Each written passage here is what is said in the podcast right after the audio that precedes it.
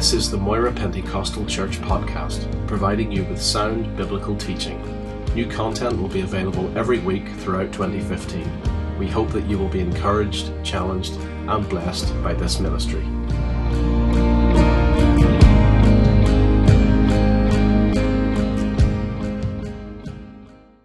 Gospel of Mark, chapter six,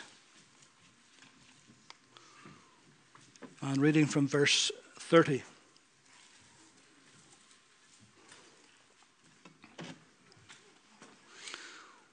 Then the apostles gathered to Jesus and told him all things, both what they had done and what they had taught.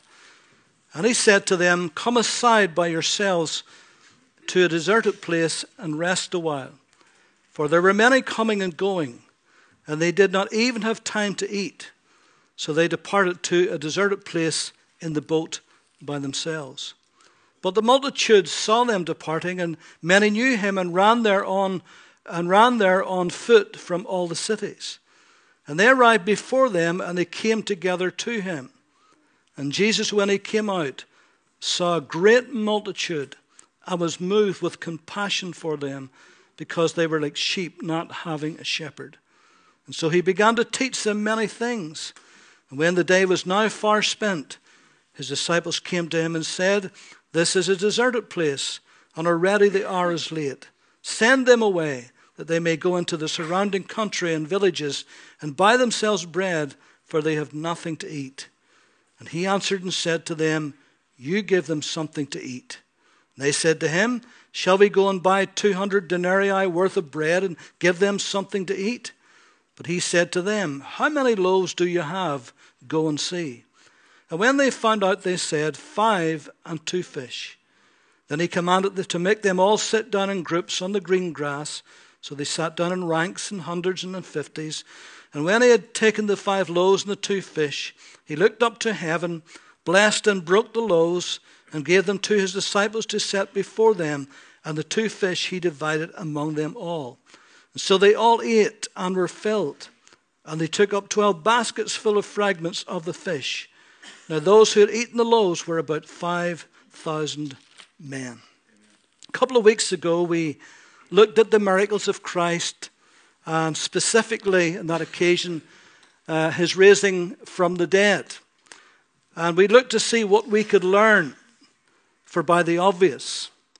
And uh, what spiritual import does the miracle of Christ have for us as believers today?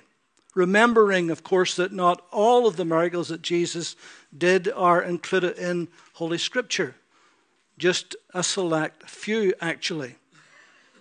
And this feeding of the five thousand is the only miracle that is recorded in all four Gospels, Mark six, and John six, and Luke nine, and Matthew fourteen. Therefore, that causes it to have a seal upon it as one of the utmost importance. What is it saying to us? What is it saying about us? What is it saying about Christ? What is it saying about the needs of others? The context of the miracle is this. It's been a very particularly busy period in the lives of Christ and his disciples. It was always busy, but this was a particularly busy time. And not only that, but the news had come to them that John the Baptist had been beheaded, uh, which was a terrible thing. And of course, Jesus sensed among the group, and of course by himself, that they needed a little break from all the ministry that they had been doing. And so we see here that in verse thirty-one, thirty-two, he said to them, "Come aside by yourselves to a deserted place and rest a while." Everybody needs to rest a while. Somebody said, if you don't come apart, you'll come apart. And so we all need some rest at some times. Even the Son of God felt he needed a rest. Certainly the disciples did. For there were many coming and going, and they did not even have time to eat. So they departed into a deserted place in a boat by themselves. But we saw there how the crowds, anticipating where they were going, got ahead of them. And others from other cities, when the word spread, joined them. And so by the time they arrived at the other side, there was a great multitude. We know it was at least five thousand men besides women and children. So this is a massive mega crowd that was waiting when Jesus and the disciples arrived. And it tells us there that Jesus had compassion on them when he saw their needs. When he saw this great crowd as sheep without a shepherd, his heart went out to them. He felt for them. Now there's three elements to this particular passage. There's the master, there's the ministers, and there is the multitude. There is the word, there's the workers, and there's the world. And so we fit into this. We have a part to play. Jesus, first of all, we see was motivated to minister by compassion. Both Matthew and Mark say that when he saw the multitude, he was moved with compassion for them. Luke says he received them because of compassion. Matthew, because of compassion, says he healed them. Uh, Mark six, he taught them. John six, he fed them. All of this flowed out of a heart of compassion for the needs and the needy people that was there. The word compassion comes from a word which means with suffering. In other words, it's something that you really feel. You feel the hurts of others and you enter into that. You feel their suffering. It's not just sympathy, it's more than that, it's empathy. You empathize, you get involved because you feel their hurt and their need. And this is what motivated Jesus when he was touched with the feelings, the Bible says, of our infirmities, our weaknesses. As human beings, we are weak in many areas. And we get hurt through our weaknesses. And Jesus feels our weaknesses. He's touched with the feelings of our infirmities. And so Jesus was moved, the Bible says. It caused him to do something. He didn't stand there and just look at them and think about them. He did something about it. And Jesus mourned over the multitude. He saw them as sheep without a shepherd. The disciples, all they did was moan about the multitude. They moaned about it. They were tired. They were weary. They were hungry themselves. They wanted rest. And when they saw the multitudes, they just moaned. What did they say? Send them away. We have no bread. It's a desert place. two hundred pennyworth is not enough. The night is far spent. The day is far spent. The night's coming on. Just send them away. In their humanity, that's how they felt. The trouble is, when you go to minister to people, you'll find that many times it will come at the most inconvenient time. It's going to cost you your time. Your time, your precious time, and often at the most inconvenient time. It will cost you your talents.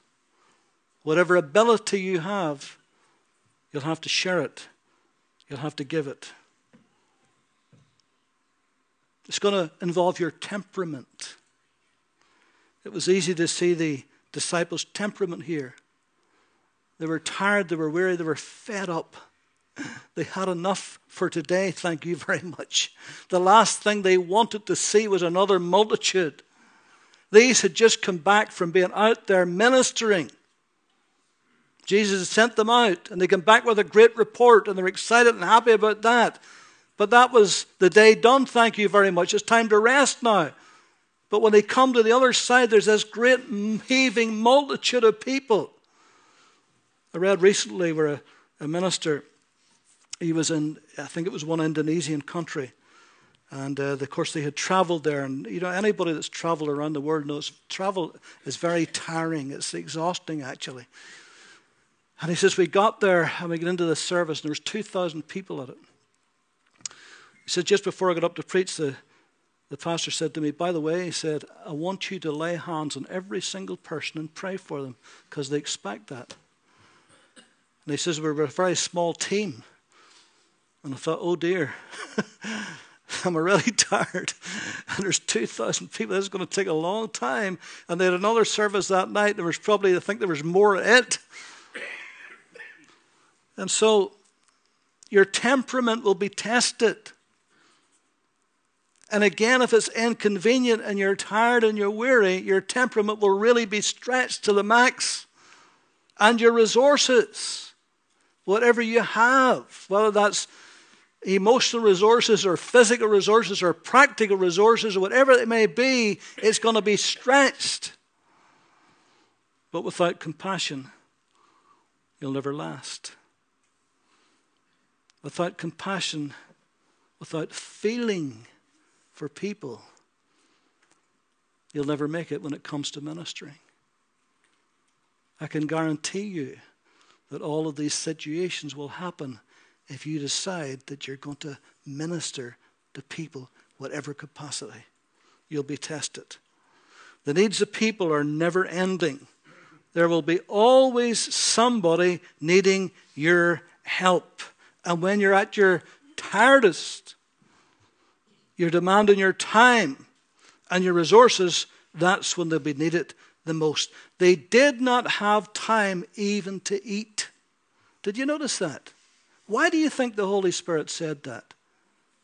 To give us an idea how exhausting that day was for them, how busy it was, how tiresome it was.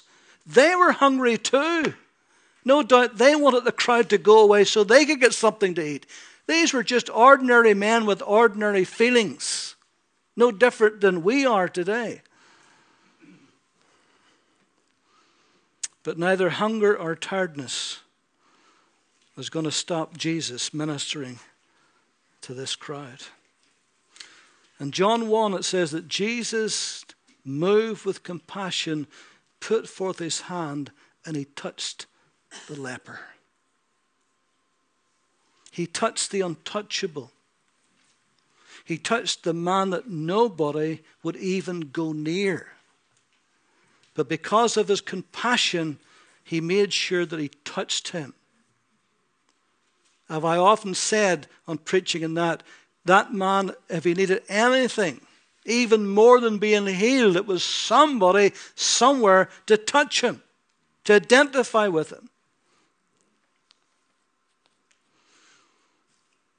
Again, that minister I told you about who was ministering to that two thousand people, he said he went to India.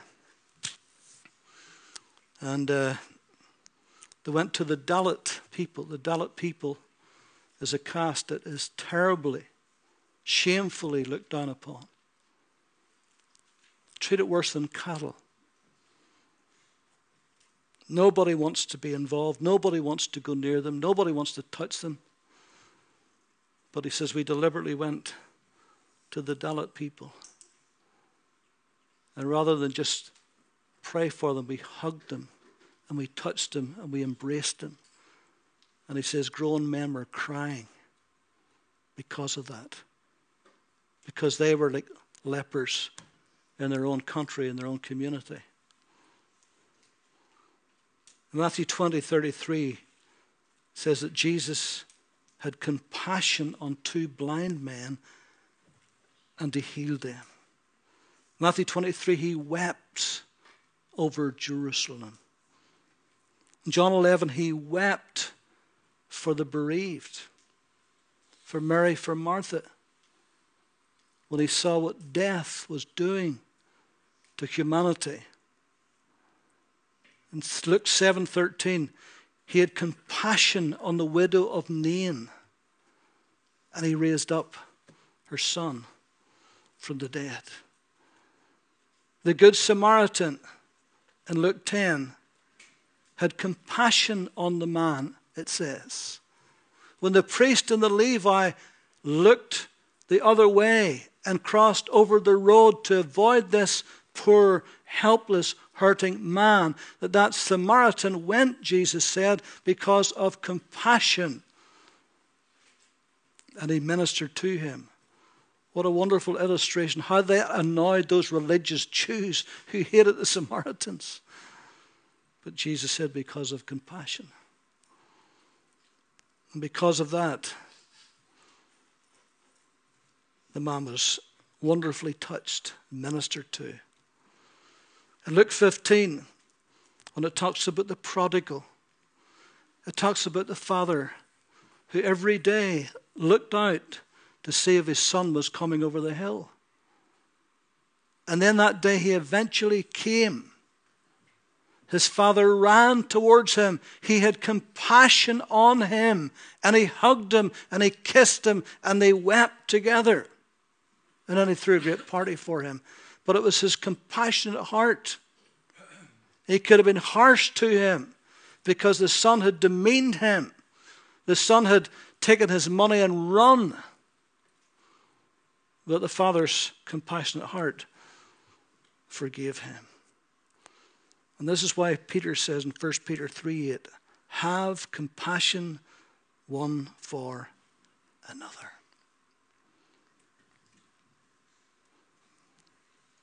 If you're going to minister to people, you're going to need compassion. You're going to have to feel and enter in to their hurt and to their need. If you can't do that, you'll not be ministering. You may say, I'm thinking about you, or I'll pray for you. And sometimes maybe because of distance and so forth, that's all you can do. But where and when you can, if you've got compassion, you'll do more than that.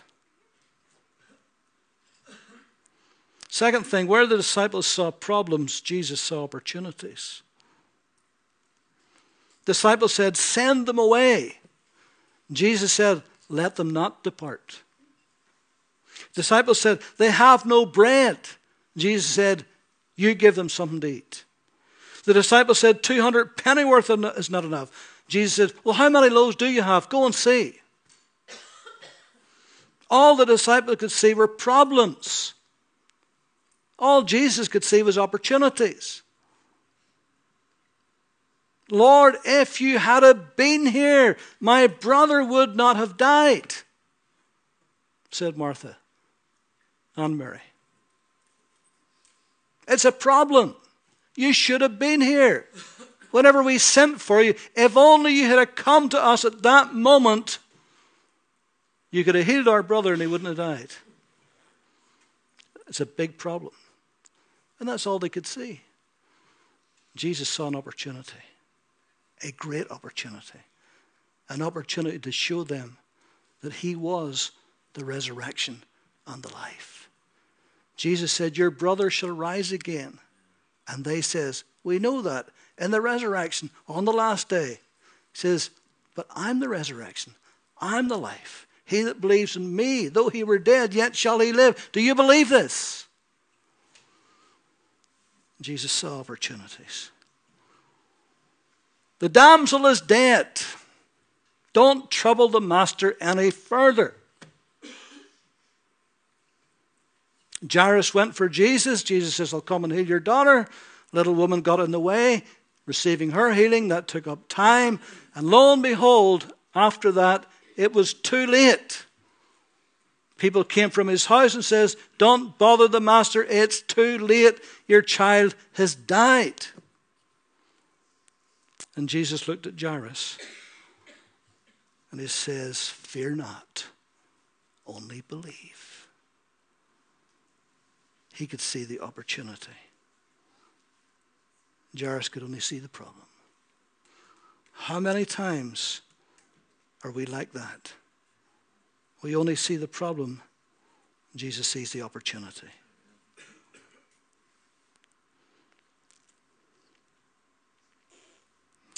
Jesus met that Samaritan woman at the well, Sychar's well.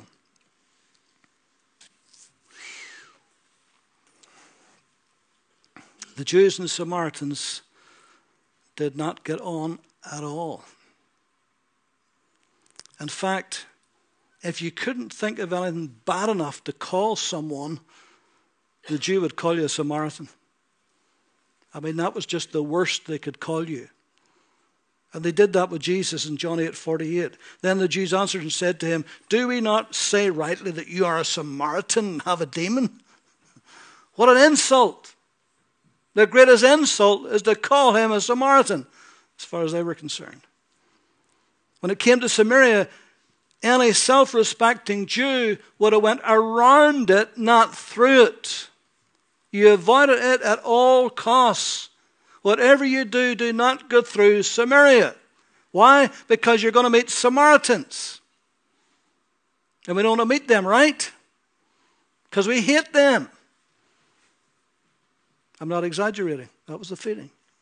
They would have went miles out of their way rather than take a shortcut through Samaria. But not Jesus.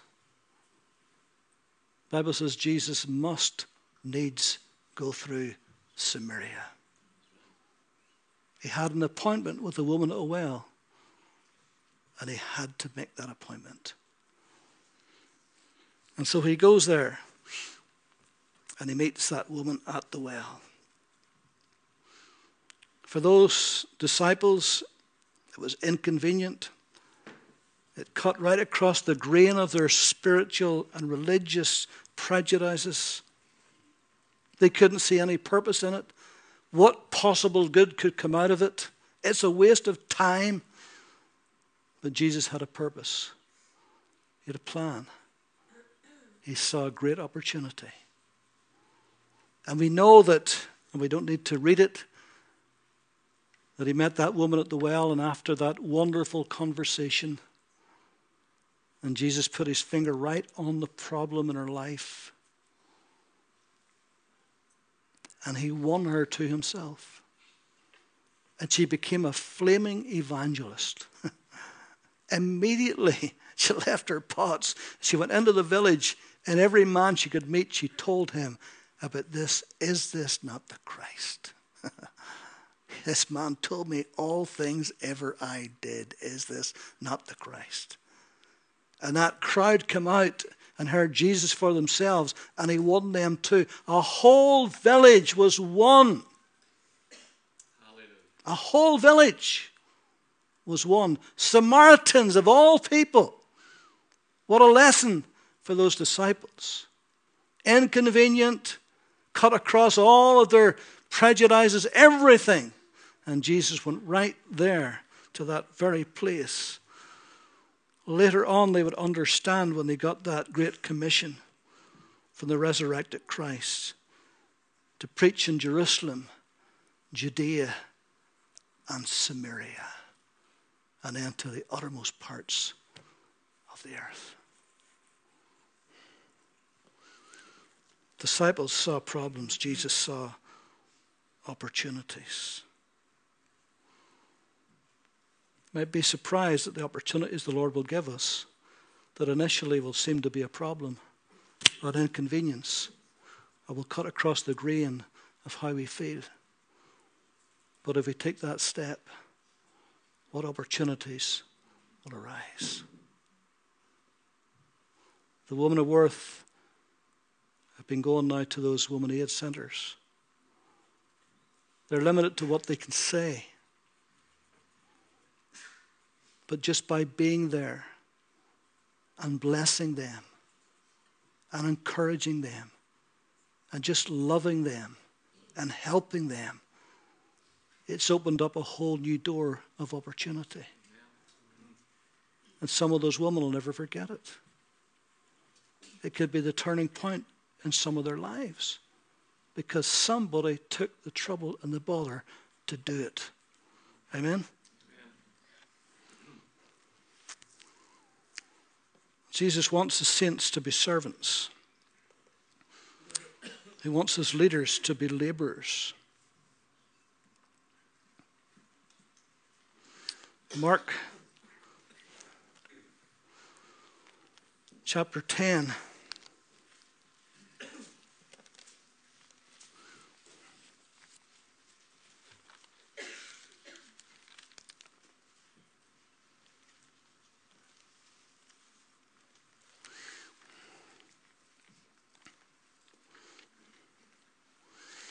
Reading from verse thirty-five. Then James and John, the sons of Zebedee, came to him saying, Teacher, we want you to do something. We want you to do for us whatever we ask. He said to them, What do you want me to do for you? They said to him, Grant us that we may sit, one on your right hand, the other on your left, in your glory. But Jesus said to them, You do not know what you ask.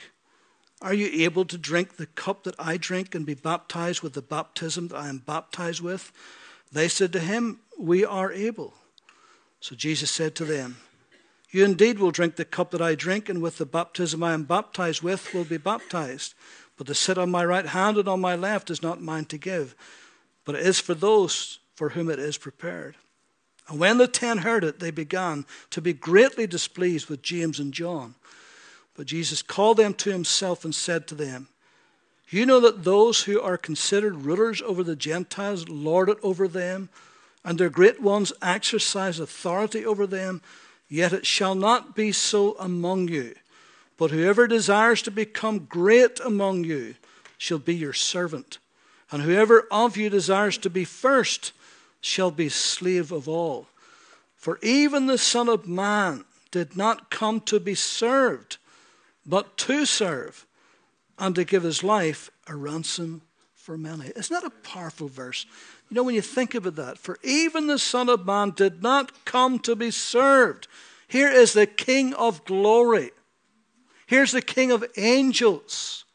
And yet he comes to this earth not expecting it all, not looking for anyone to serve him on that personal level. Many did, but he wasn't looking for it. Did not come to be served, but to serve and to give his life a ransom for many.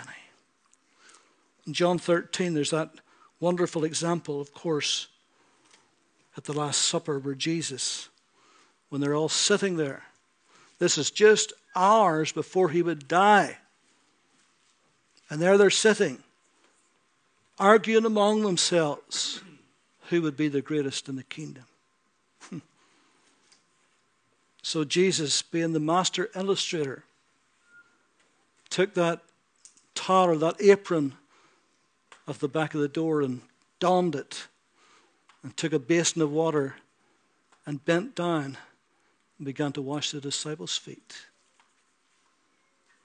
What condescension, what servanthood, what humility that the Son of God, no less, would stoop down and wash the feet of human beings. And you know what Peter, his reaction was? Lord, you're washing my feet? Never dawned on him that he should have been washing Jesus' feet. Somebody in that room, some one of those men, whenever they all come in, some one of them ought to have had the humility to say, Let me wash your feet, Lord. But not one of them did it. And even when Jesus did it, it didn't dawn on them because they thought, well, we're on the same level. We're the ministers. We don't wash feet. We're leaders. And Jesus had to shake them out of that carnal attitude. Peter says, You shall never wash my feet. Is that right, Jesus said? Then you will not have any part with me. And Peter, being the extremist, says, Lord, not my feet then, all of me. He says, No, I don't need to wash all, just your feet.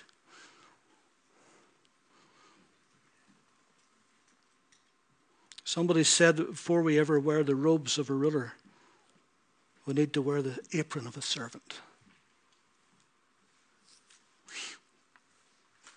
You know, that's what the Lord looks for. When he's looking for people to be involved in his kingdom to minister for him, he's looking for a servant's heart. He's looking for volunteers. He's looking for somebody who will put themselves out and not even think about it. Just do it. And when he sees that servant's heart, trust me, he can promote that. He can do that. Those disciples that were in the soup kitchen early on in Acts, who were happy to serve soup, happy to work in the kitchen. But Jesus saw they could do more than that. They became great evangelists, but they started out in the soup kitchen. Mark is an action book. forty-one times it says straightway or immediately. Ezekiel chapter one and Revelation four, Ezekiel and John sees a similar vision. They see these living creatures, strange looking living creatures. Ezekiel said each one had four faces. Face of a lion, face of an ox, face of a man, face of an eagle. It's often been said that these can be symbolic of the four Gospels and Christ's ministry in the four Gospels. Matthew preaches the Gospel of the Messiah. It's the royal Gospel.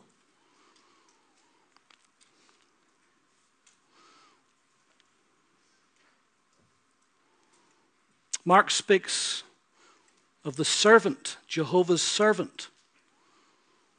Luke speaks of the Son of Man. Luke says more about Christ's humanity than any other gospel writer. And John speaks about the Son of God, about his deity.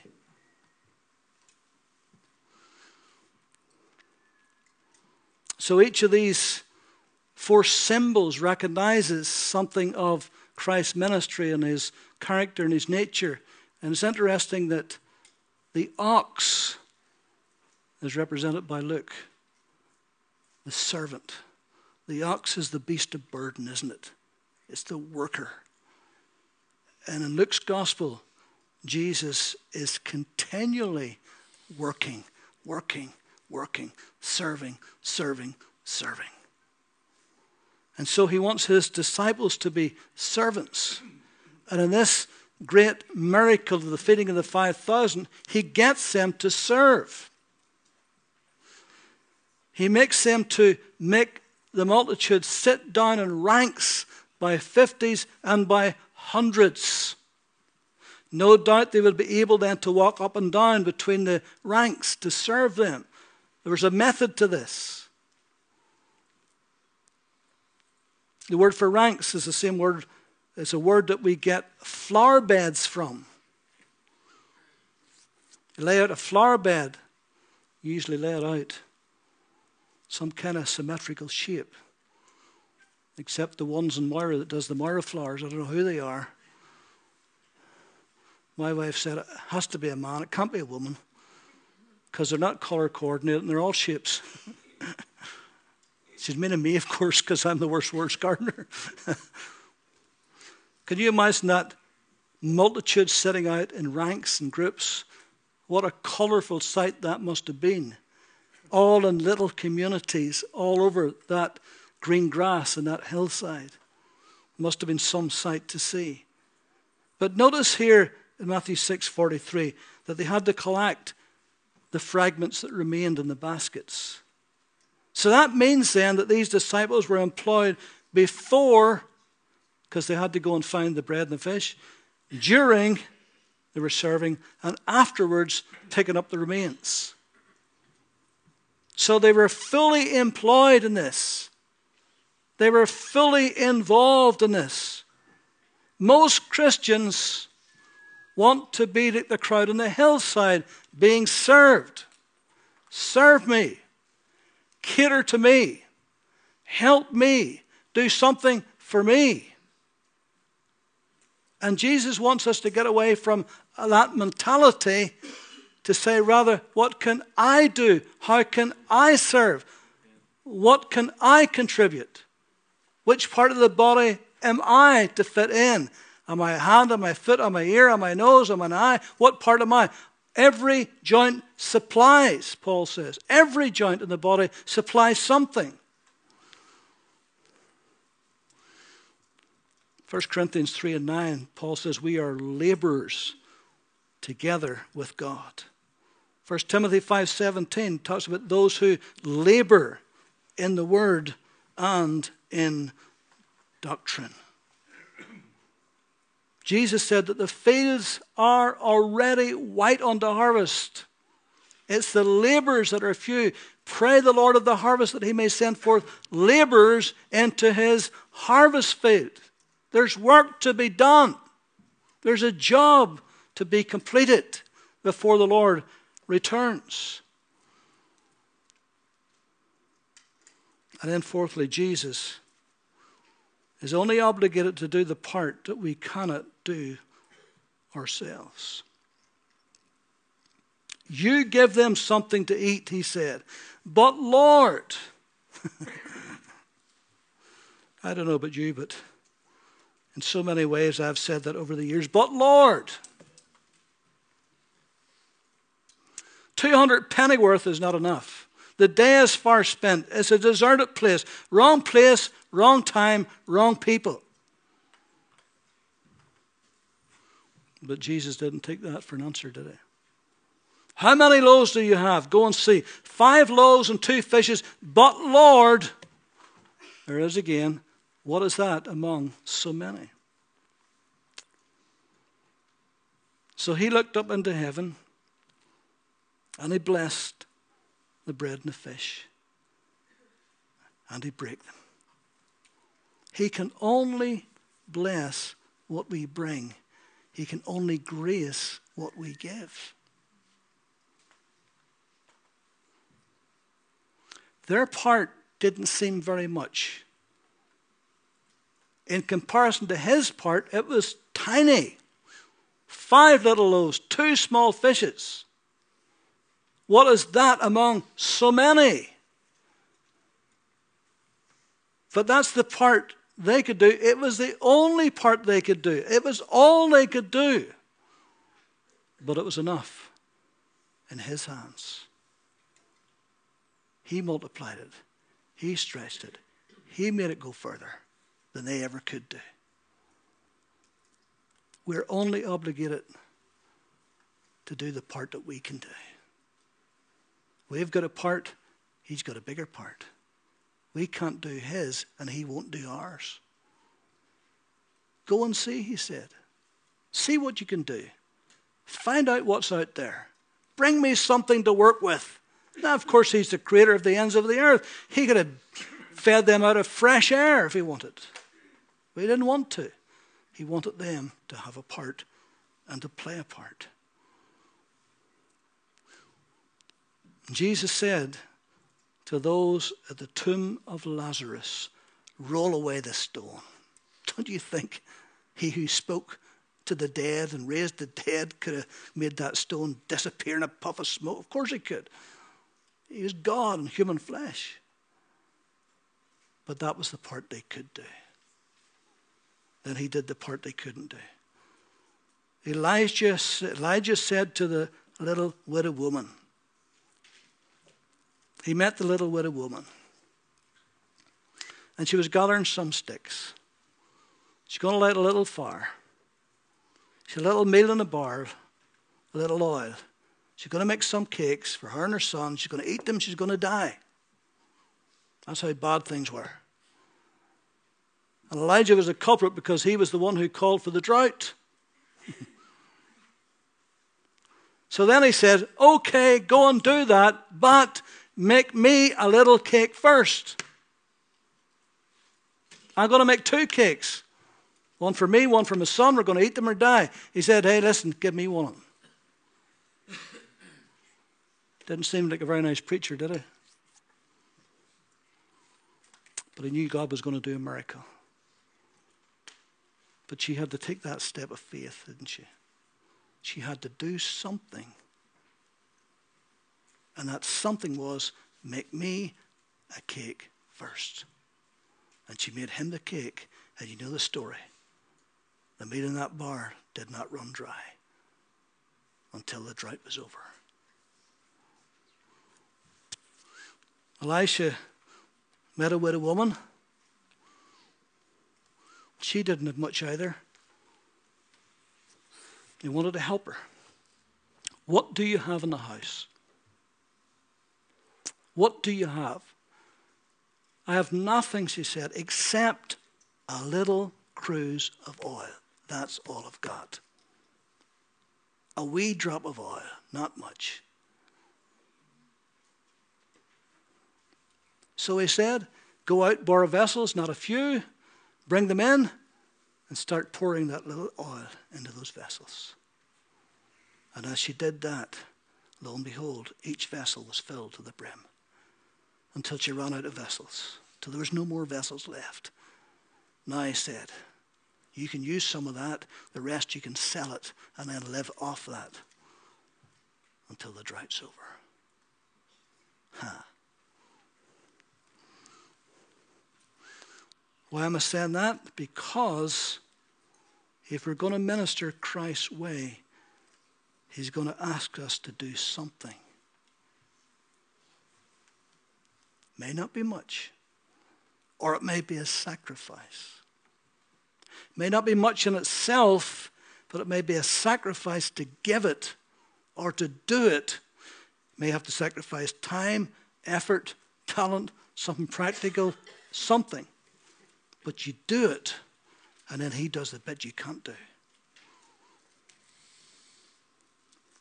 Only Jesus will finally will finish. Only Jesus can satisfy the hunger in every man's soul. five thousand men besides women and children. There must have been at least fifteen thousand there, maybe twenty thousand. That's a massive crowd, isn't it?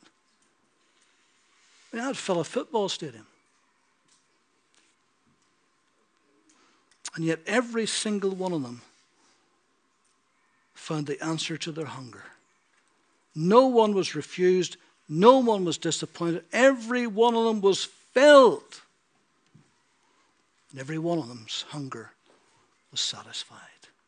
Only Christ can satisfy the hunger in every man's heart.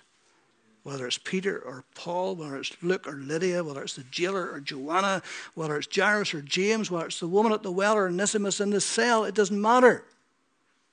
Jew or Gentile, rich or poor, slave or master, every single one can be satisfied with Christ. Do you remember how that whenever Jesus was crucified on the cross, how that Pilate put up that sign, this is Jesus of Nazareth, the King of the Jews? And he had it written in Hebrew, Greek, and Latin. The three great civilizations of the day. The three great world civilizations, the three great languages. And he put it up there. And he didn't know how prophetic that would be. That Jesus would speak to every man and every woman and every boy and girl the world over. He could speak to them and he could satisfy their hunger. Tony bought me a great book at Christmas. I've been engrossed with it. And it's all about Muslims who found Christ. And we're talking about some of these guys who were jihadists, who were full of hatred and bitterness. His whole life from a child drummed into them was to kill Jews and kill Christians. And they grew up with that. But they had an encounter with the living Christ. And they've been completely radicalized for Jesus. It's a fascinating book, Tony. I appreciate it too. It's wonderful testimonies of how Christ can reach the hardest, the most bitter hearts imaginable. And at great cost to these men because their families would disown them. For they had such an encounter with Christ, they couldn't walk away. Only Jesus can satisfy the longing in every man's soul. Why did Jesus get them to gather up the fragments that remain? Well, many times we say to be a blessing to that little boy who gave his lunch. Maybe it was to show the, prove that this was indeed a mighty miracle. Maybe a lesson in stewardship. maybe a reward to the disciples. Or perhaps it was just simply to show them or to remind the disciples that Jesus is interested in the broken, fragmented hearts and lives of ordinary people. Lots of people have broken hearts and fragmented lives, shattered. And Jesus is interested in every single piece of their heart. He wants to mend them and heal them and save them and redeem them. That's the Christ that we serve. And he wants us to minister to broken hearts, to fragmented lives, to people who have no hope, who have no hope in this world. And if we can minister to them in Jesus' name, for Jesus' sake, what a difference it can make in the lives of people. Amen. Can we pray?